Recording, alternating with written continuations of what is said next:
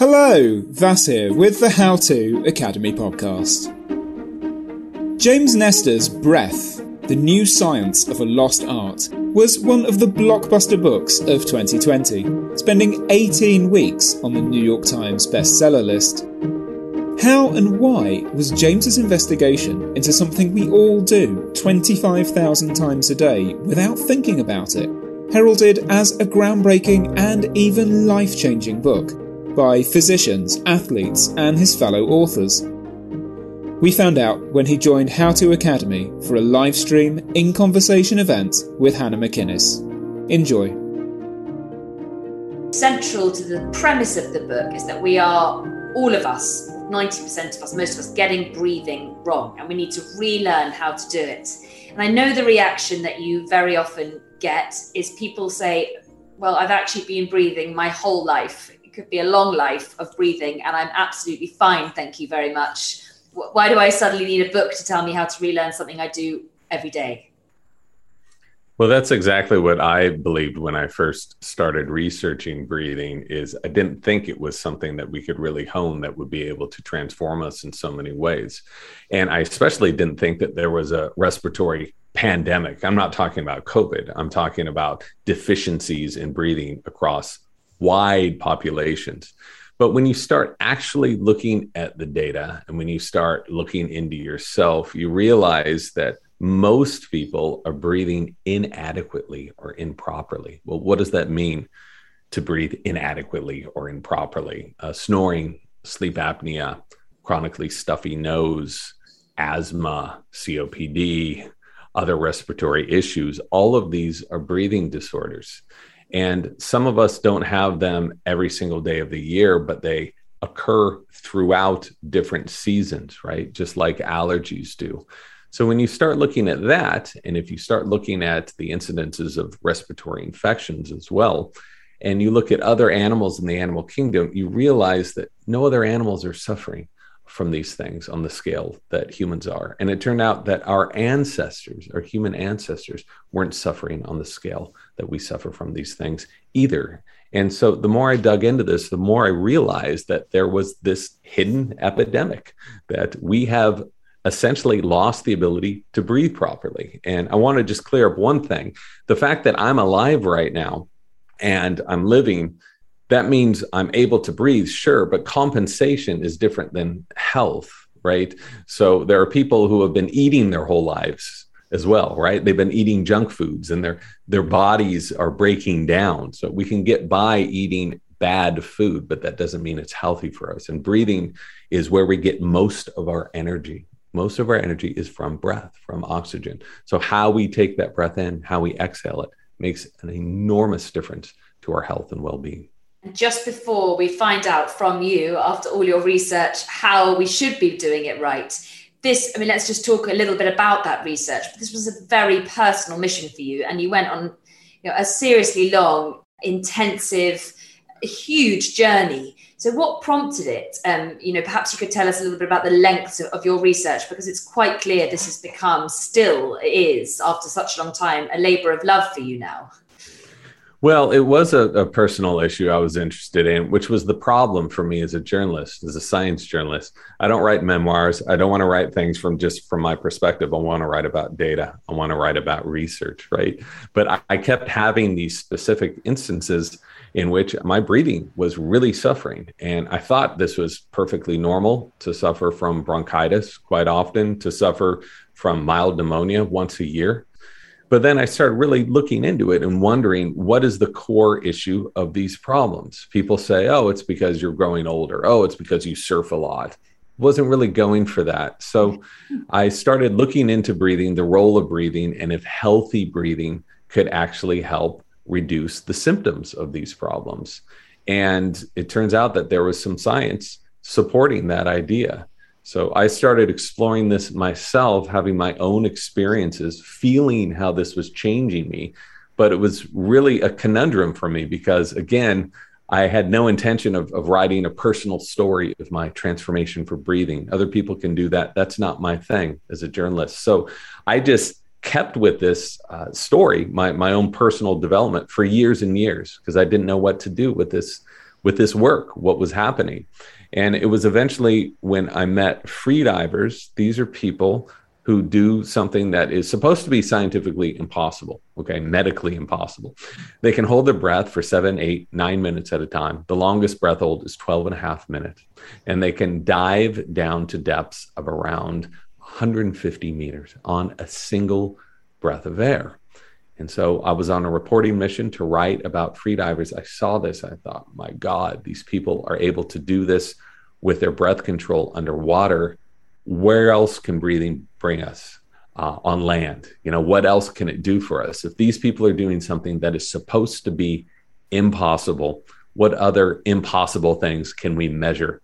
Can we find out about breathing? And that's really what set me on this path. It was a circuitous path many forks in the road. Uh, this book took me forever. I had to keep rewriting it because the stuff, the research seemed so fantastical. It seemed so improbable. But then there's the research, you know, there's the x rays, there's the data.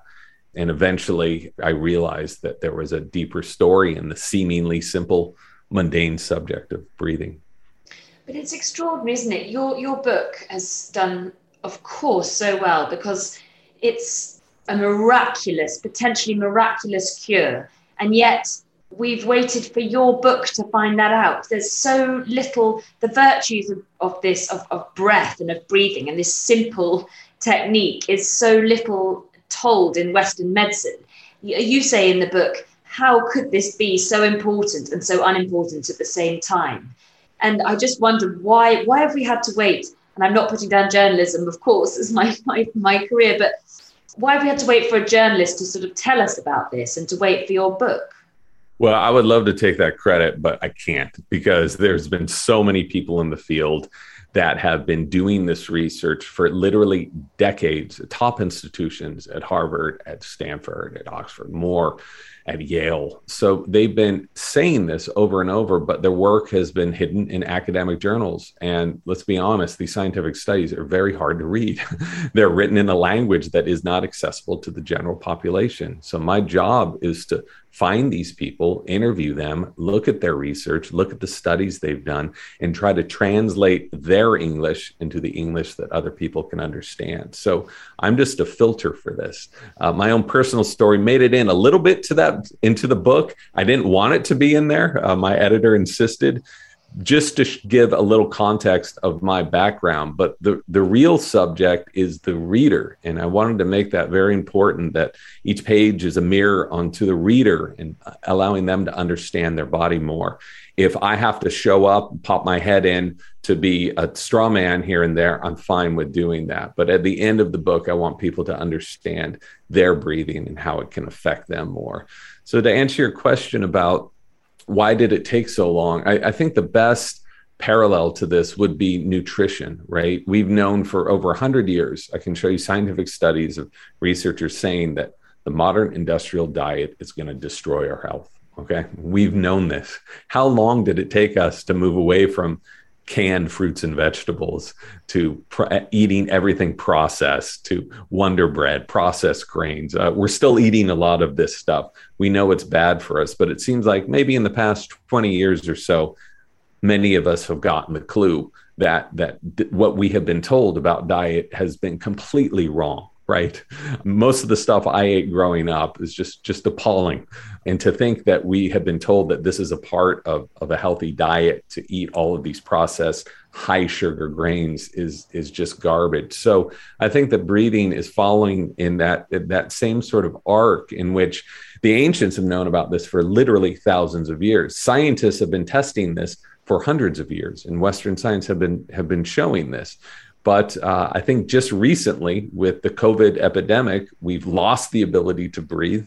And so people say, hey, maybe breathing is important.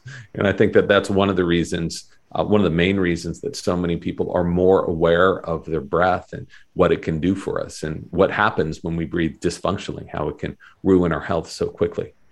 Let's make sure we let's talk about, about all of those things. You know what it can do for us, what happens when we don't do it right and there are so many different areas and techniques. But you say um, by your hundredth breath, in the close of this book, um, you and I will know how the air that enters your lungs affects every moment of your life and how to harness its full potential until your final breath. There's a lot to take in, as I say, through the pages. And before we go into some of the bits in more detail, I, I wonder if you, you, would be able to sort of articulate what your main hope that readers would take away, if they if they were to sort of take away one thing to tell people and to take into their lives from this from this book and also from this talk, what would be that kind of main point? I think the main point is not to take your breath for granted. Just because you are breathing doesn't mean you're necessarily breathing well. So there are permutations in that. And Western science is focused so much on that you're breathing. So my father in law is a pulmonologist. My brother in law is an ER doctor, right? We talk about this stuff all the time about the problems associated with not breathing. But so few of us in Western medicine are talking about how exactly you're breathing and how you can switch your breathing to really transform your bodies in a lot of ways. So I think that the takeaway would be that this is something, our breath is something that is so powerful. I show you how powerful it is in the book, but in order to really appreciate it, you need to find out yourself. And luckily, this isn't asking you to go on a diet for six months or to start exercising two hours a day. Our breathing is something we carry around with us our entire life. So we can focus on our breath no matter if we're watching a Zoom conference or if we're jogging or if we're answering emails and we can reap the benefits from that. The science is, is so clear on that. So it feels to me, and correct me if I'm wrong, that the main and most crucial aspect of breathing that we're getting wrong is keeping our mouths open. And your rule is in capital letters, I feel I've written in capital letters, shut your mouth.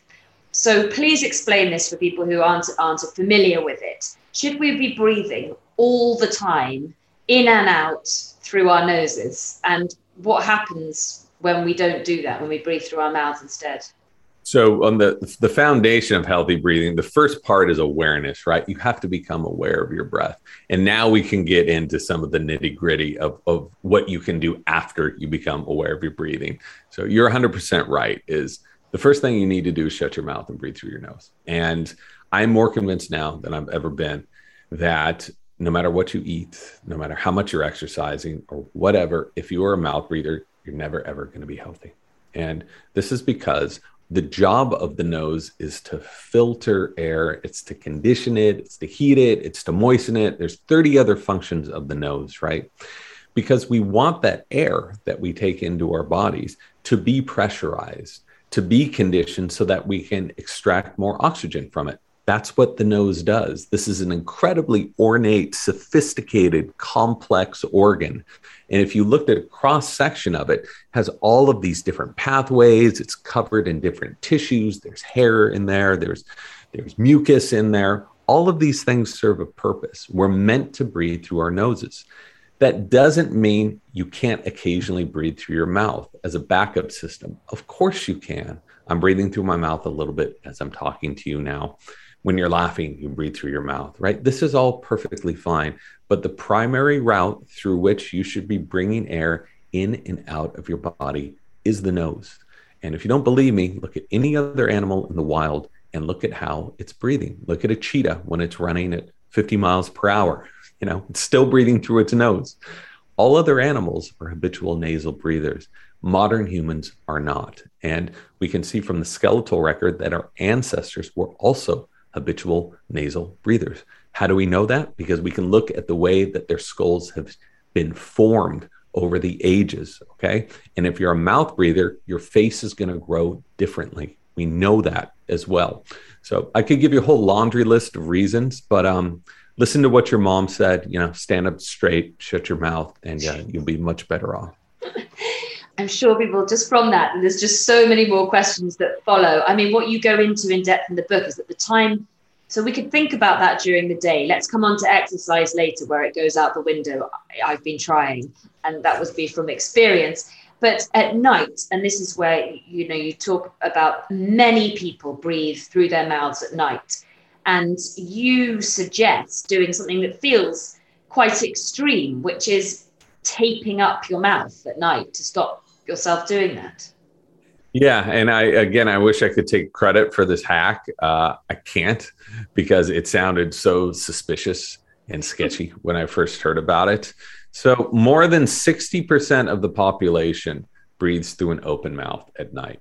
If you're waking up throughout the night and your mouth is dry, if you constantly need to drink water, if you go to sleep with a huge mug of water by your bed, this is what I did for as long as I've known, you are a mouth breather at night.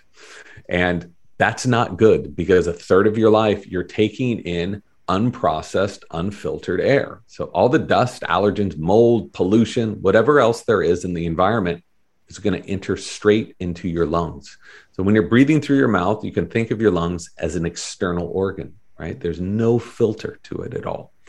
So easier said than done, shut your mouth. In the daytime, that's a little easier because you can become aware of it because you're conscious. What happens when we go to sleep and when gravity works against us? When we breathe through an open mouth. So I had learned from Dr. Ann Kearney at Stanford.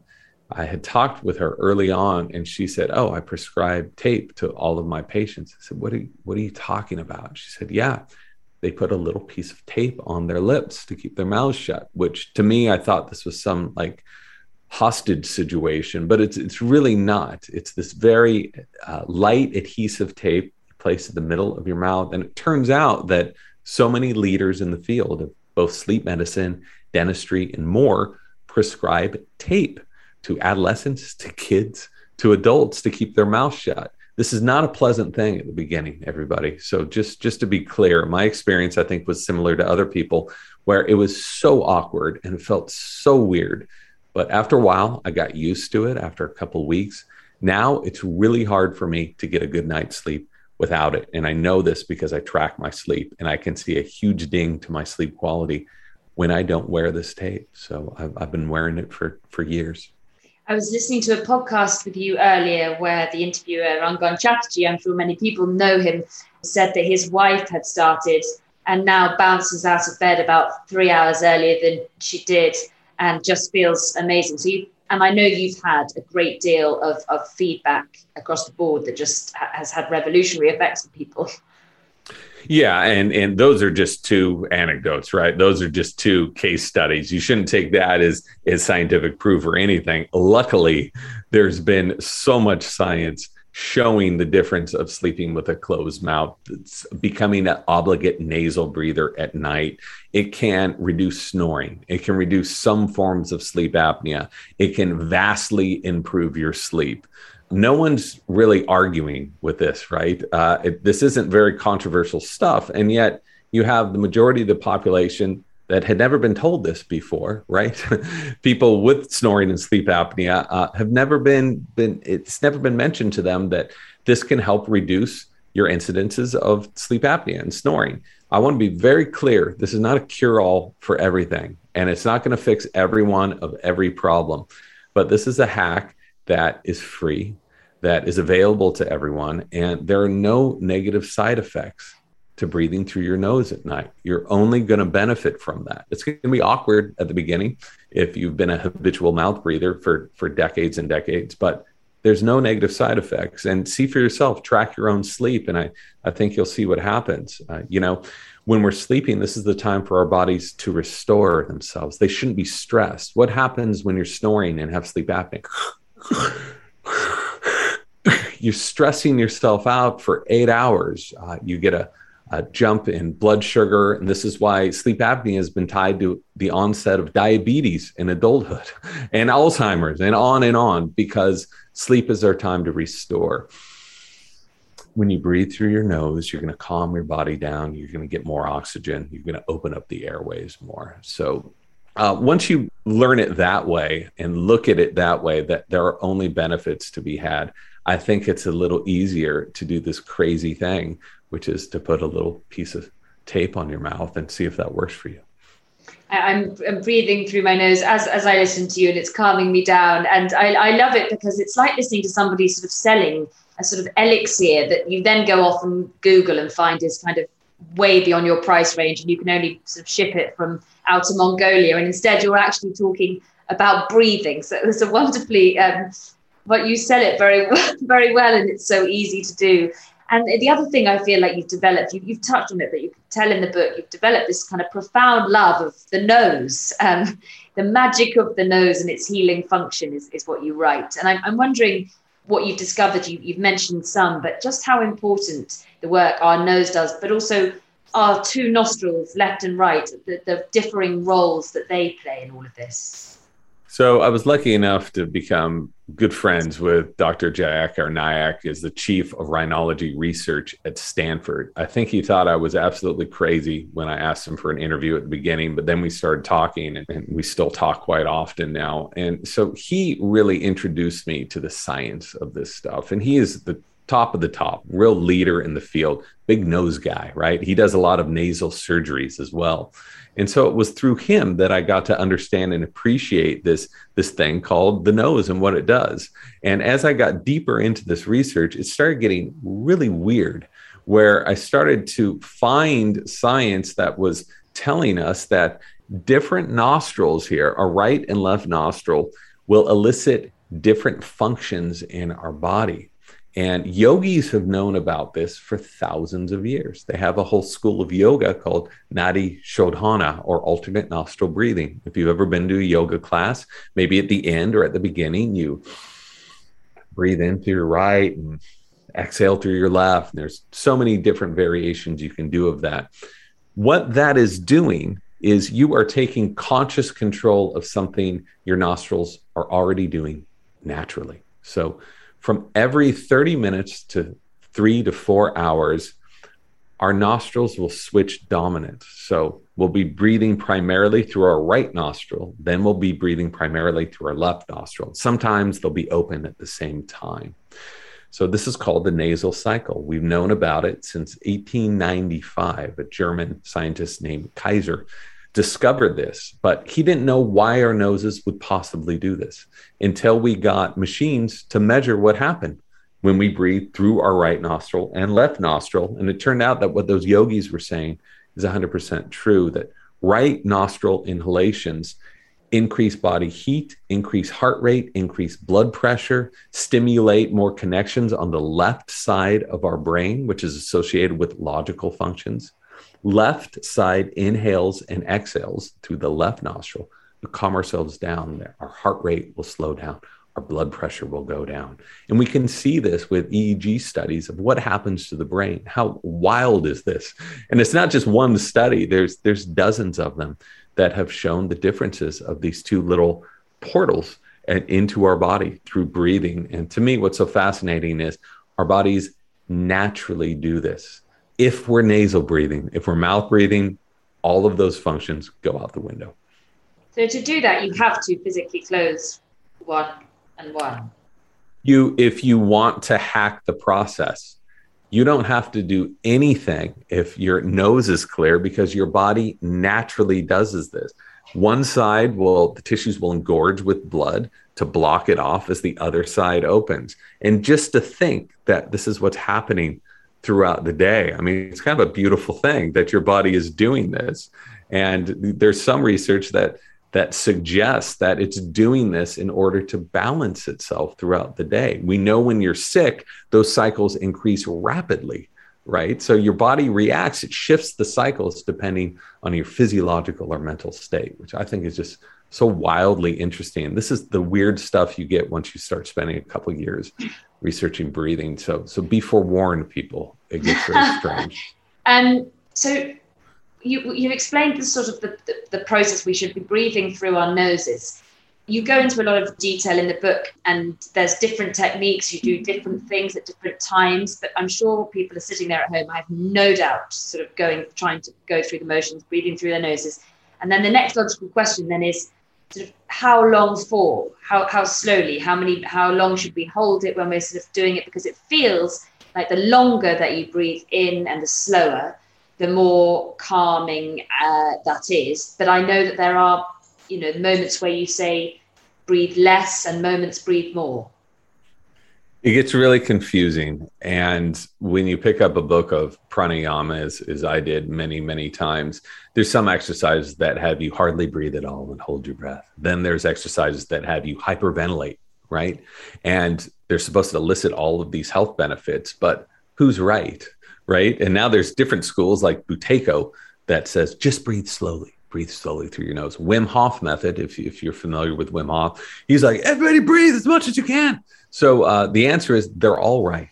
It depends on what you want out of your out of your breath. And each of these breathing techniques, these are exercises. So this is equivalent to like going to the gym, right? You have a small amount of exercise to reset your body to make you more fit. That foundation of healthy breathing, that isn't about doing exercises, right? It's about allowing your body to do what it's naturally designed to do. It just so happens to be that so many of us are so divorced from that. We walk around with a stuffed nose all year thinking this is normal. We walk around uh, sleeping with an open mouth at night. We breathe way too much. So, the first thing we need to do before we get into the fancy breathwork stuff is reset that foundation. And that foundation starts with breathing through the nose. Easier said than done for a lot of people who have allergies and other issues where they have nasal breathing problems. You have to fix that first and foremost. There's a zillion things I could tell you how to do. I won't go down that road, but you have to become a nasal breather. After that, breathing slowly, breathing rhythmically, and breathing lightly will only benefit you. It doesn't matter if you're working out, it doesn't matter if you're sitting in front of a computer. Breathing this, this is the way the body naturally wants to receive air. Look at an infant breathing. Look at a dog breathing when it's sleeping. Look at any other animal. It's breathing very slowly, lightly into the stomach through the nose. And just by breathing this way, you can calm your body down. You can take over your nervous system, which is supposed to be autonomic. It's not. We can control it with breathing and elicit a relaxation response in our body that is measurable. It's measurable with our heart rate, it's measurable with stress hormones, it's measurable with brainwave patterns. So, just by breathing in this natural way, we can do all these things. If you want to juice that up and get into some heavy duty breathing stuff, that leads into a whole separate category of human potential. But I think the most important thing is just to get yourself up to stasis first, to get yourself up to normal. Then you can go on from there.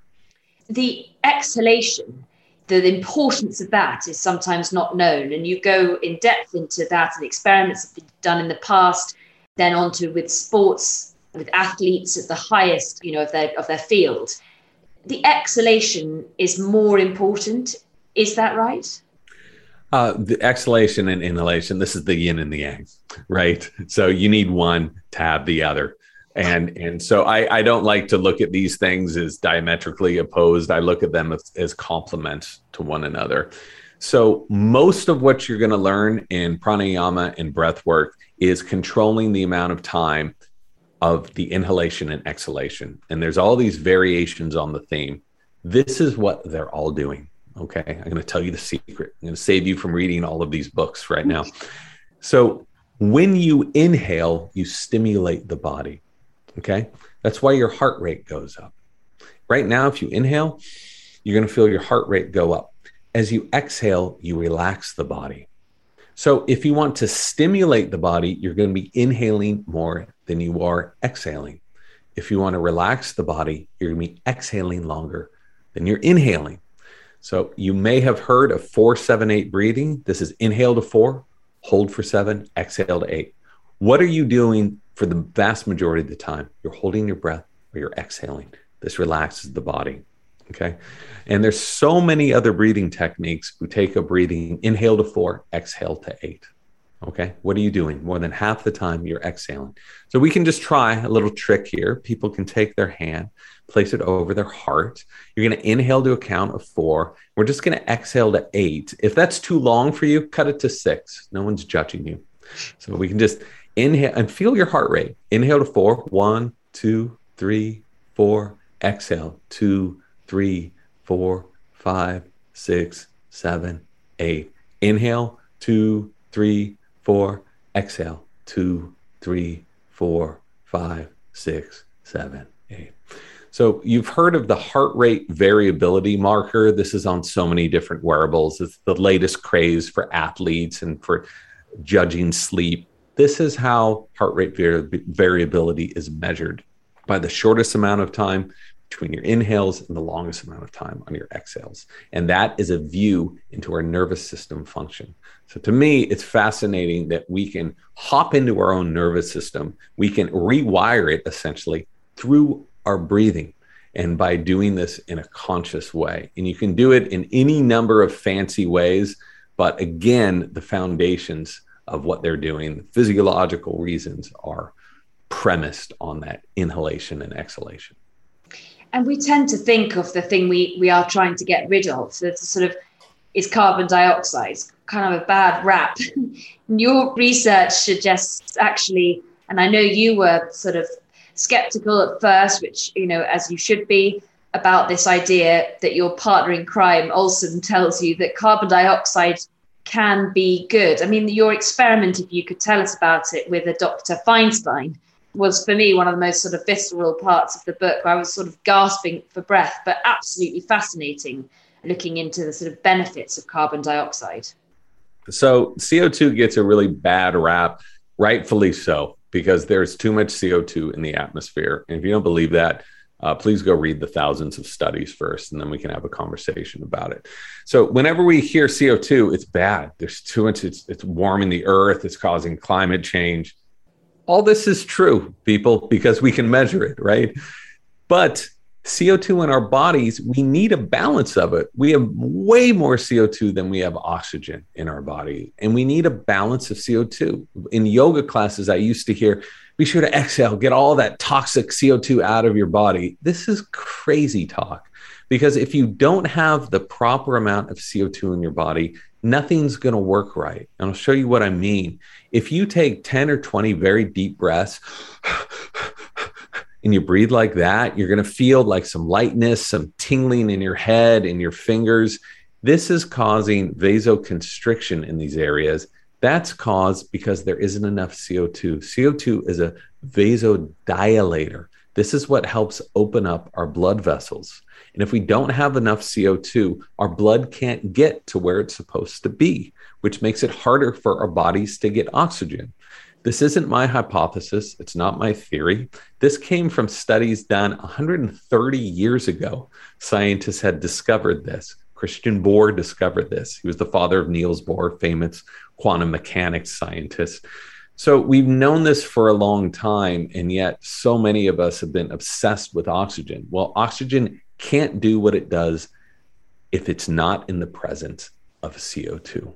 So don't think of CO2 as a bad thing. Think of CO2 as a complement to oxygen. And most of us, we have seen, breathe too much. And by breathing too much, we make it much harder for our bodies to get this oxygen. And as, as you know, you've read the book, this leads to panic, it leads to anxiety, it leads to asthma attacks, it leads to so many other chronic problems but that moment and that, that you discover just the, the, sort of strange potentials of the experiments of, of Dr. Feinstein, if I, I think I've got that right, he, he, in his experiments, which hopefully you could tell us about, is saying that through your breath, you can actually, you really can control things like asthma, but also mental problems such as having panic attacks and anxiety.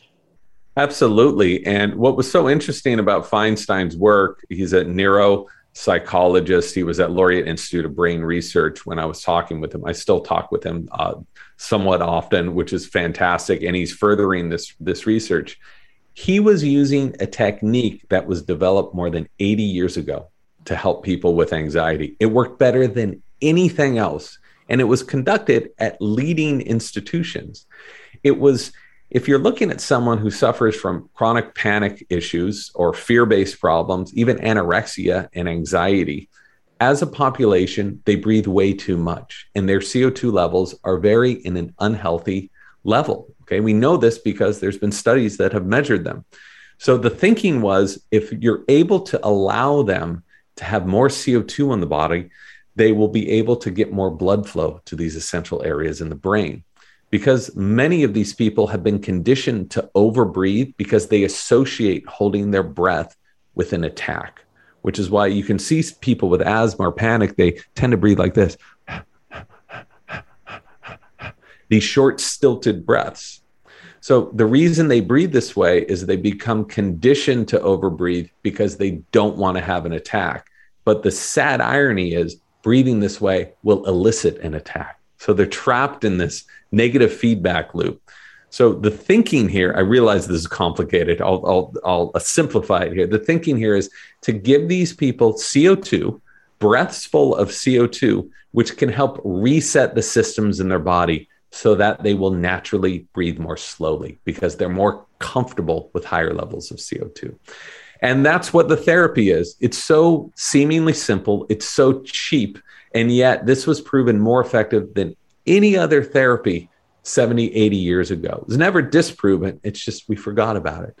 And so Feinstein is one of the leaders in the field bringing this back. And he was doing this research for the National Institutes of Health here in the US. So this isn't some sketchy, you know, self funded thing. This is taxpayer funded research. And uh, it worked incredibly well because, of course, it did. We already knew it worked well. He was just trying to buttress what we already knew about this science. And that's, of course, why you've titled it The Lost Art, this new science of the lost art, because everything, you know, as you've said numerous times, everything was once being done and we sort of lost it and it's it's coming back and thankfully so. And i mean some of the people that you meet um, a lot of people you meet are dentists the people you go to see. Dentists play a crucial role in, in the book. Tell us a little bit about that because you meet dentists you, you say with big ideas about how humans lost the ability to breathe and big ideas about how to fix it.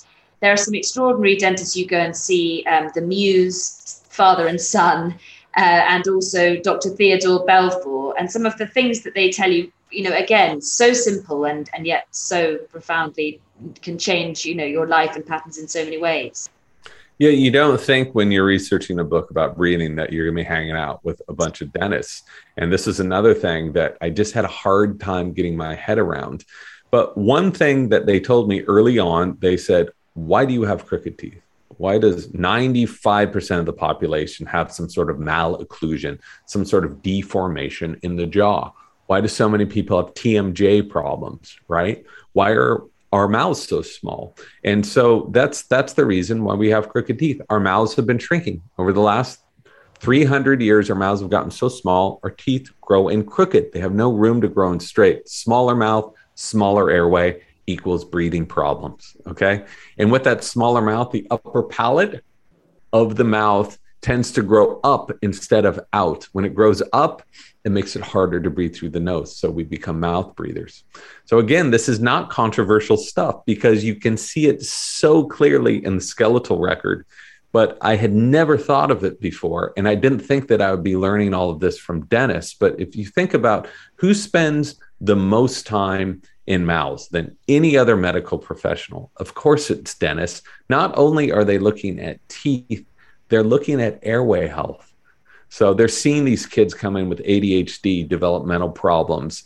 They have extremely small mouths. With that small mouth, they can't breathe at night. They suffer from snoring and sleep apnea. If you can't breathe at night in early stages of development, it is going to destroy your health.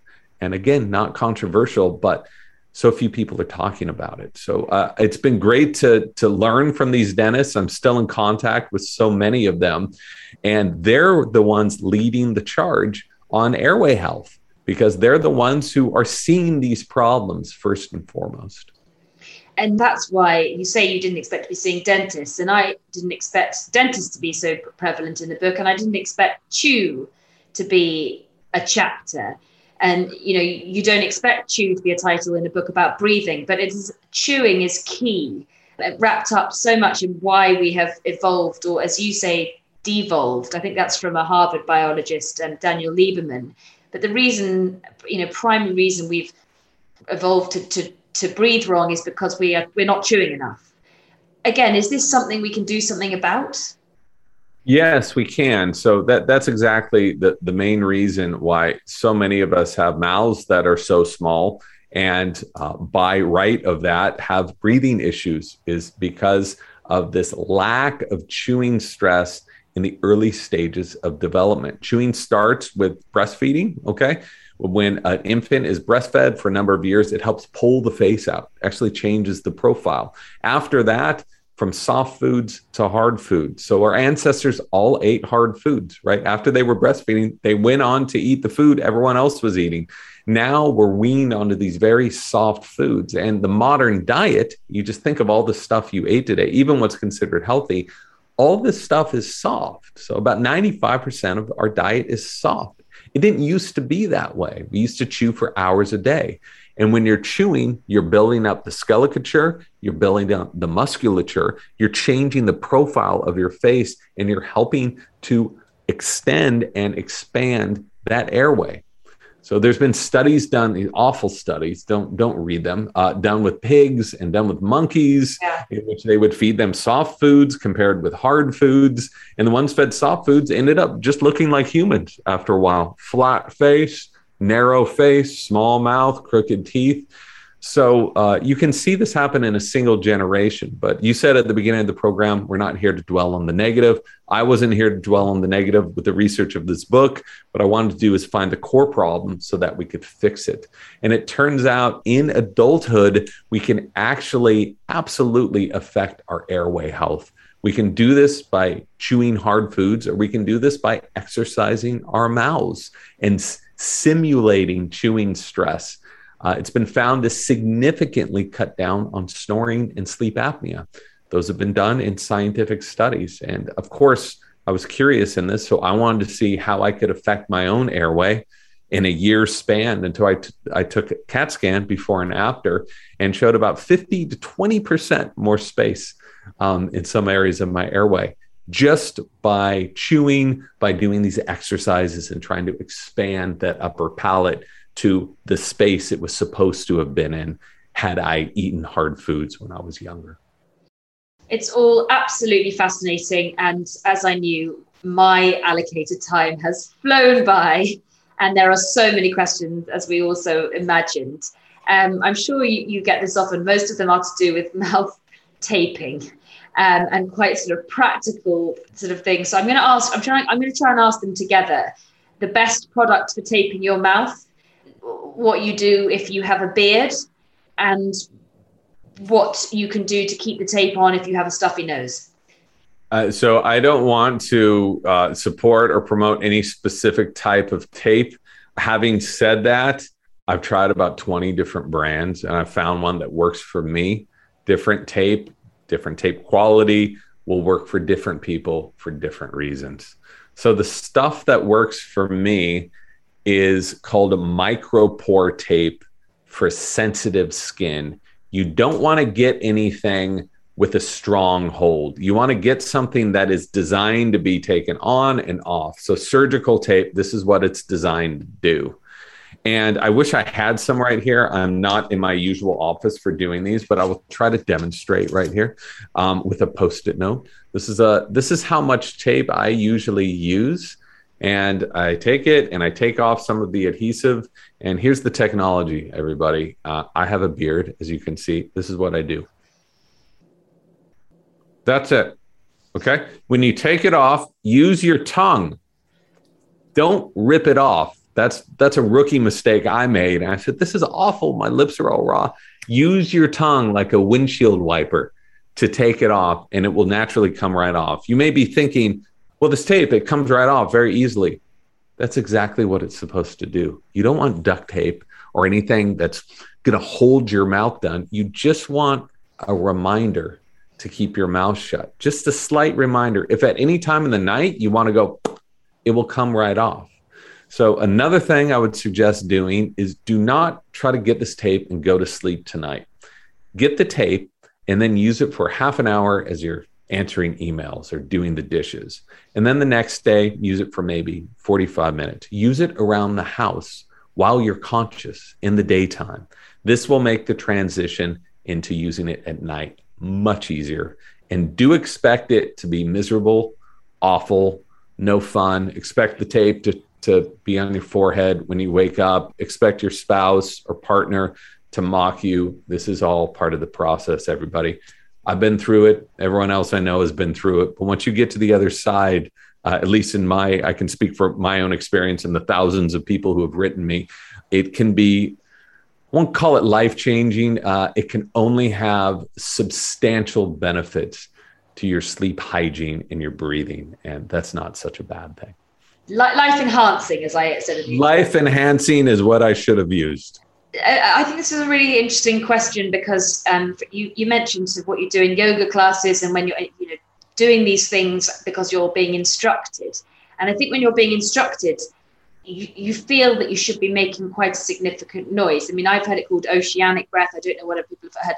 Carmen asks, is there a difference between people who breathe quietly and those who naturally breathe audibly? Absolutely. So, natural, healthy breathing should be basically imperceptible for someone across the room. If you look at a monk, uh, and samurais used to be judged if they were ready or not to enter into the brotherhood. They would place a feather underneath their nostrils and have them breathe. And if the feather moved, they weren't ready. So breathing should be very subtle, it should be very light and slow. If you're sitting across someone who's breathing like this,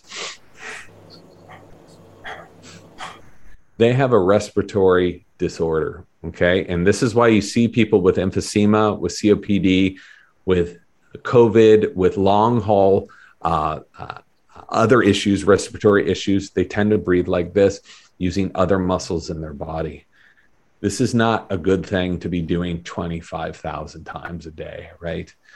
You should be breathing, you should hardly be able to notice somebody breathing. That's where you want to get. That doesn't mean that's where you are right now. So this stuff takes time, and you shouldn't try to kick your breathing's butt. You should do this very slowly and calmly in a controlled way to gently acclimate your body to healthy breathing. If you're someone like me who had very poor breathing habits for decades, it's going to take a while. But the point of all of this is not to walk around with a wearable constantly tracking your breathing or a notepad it's to condition yourself to make healthy breathing a habit so you don't have to think about it. I don't want to wear sleep tape at night, right? I don't want to always be thinking about this. And luckily I don't because I've been doing this for long enough. I'm always nasal breathing, you know, when I'm not talking, when I'm not laughing.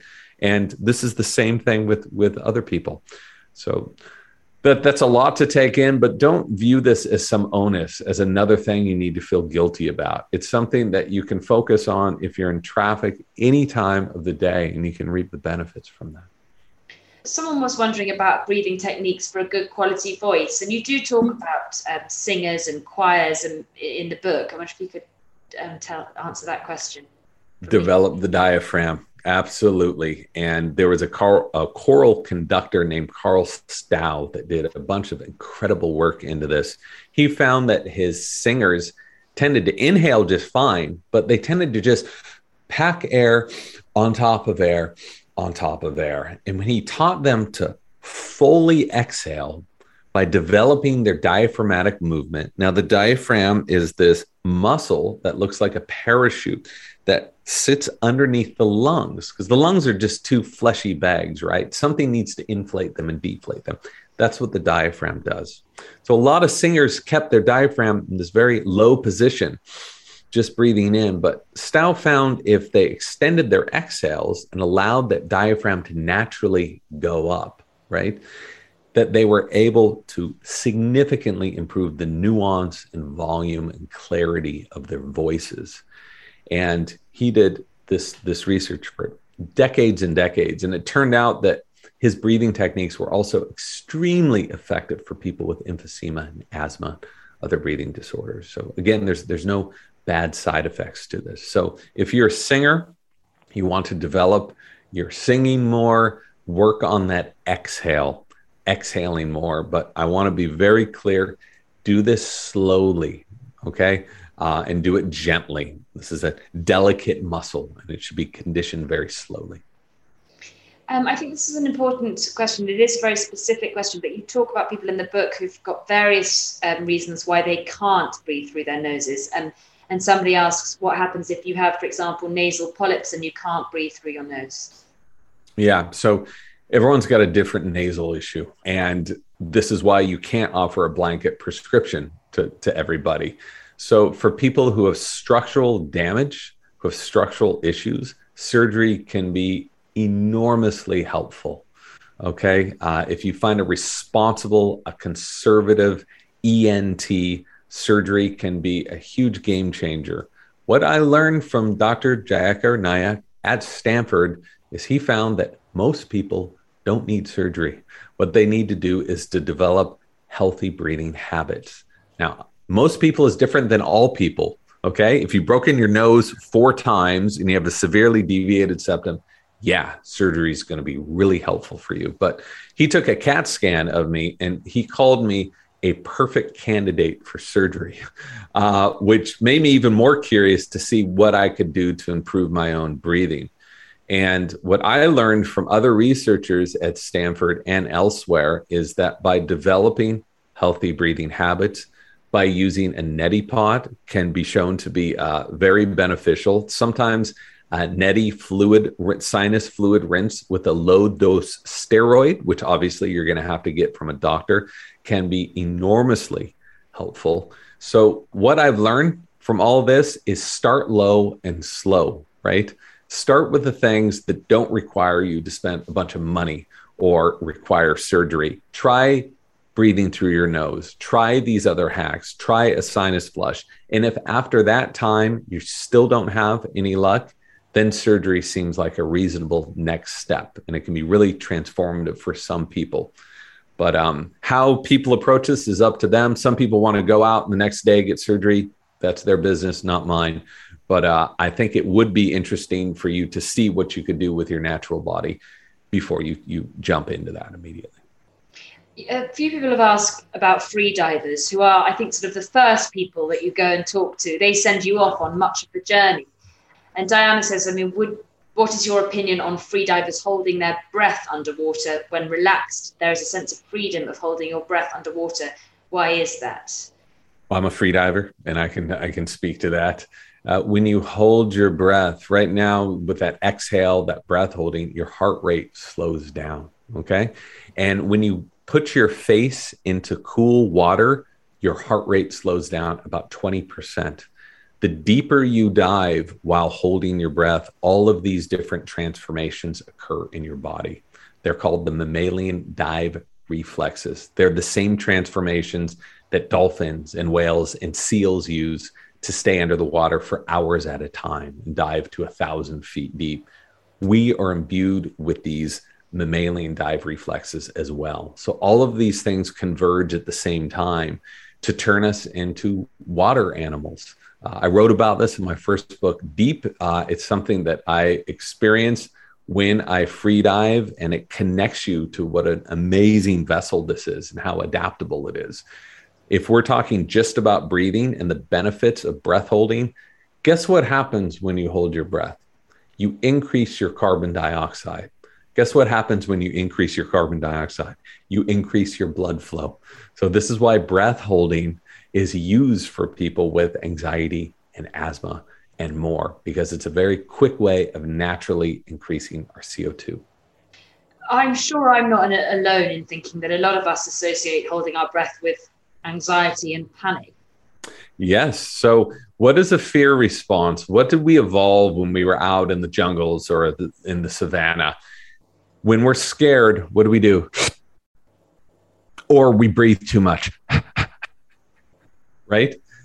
So when you're holding your breath, that's a response of your body to be silent.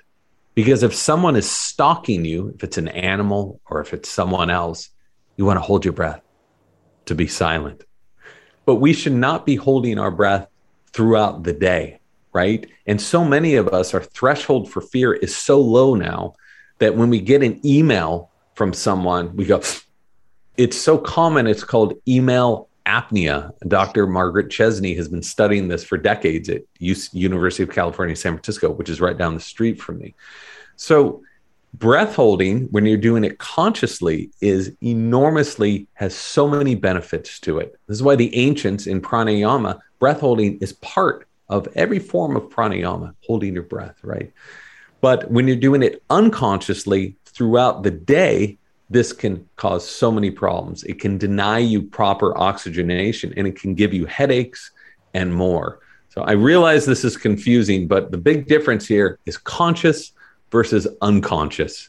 And you want to be doing controlling your breath consciously. You don't want your body to be defaulting with these bad habits and making you a dysfunctional breather throughout the day and night, which is exactly what's happened to us nowadays.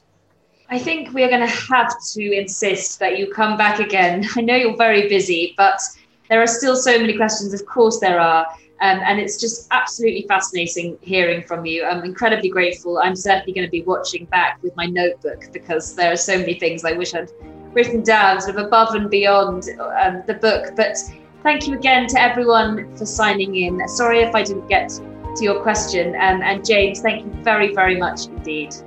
Thanks a lot for having me. This episode of the How to Academy podcast starred James Nestor and was presented by Hannah MacInnes.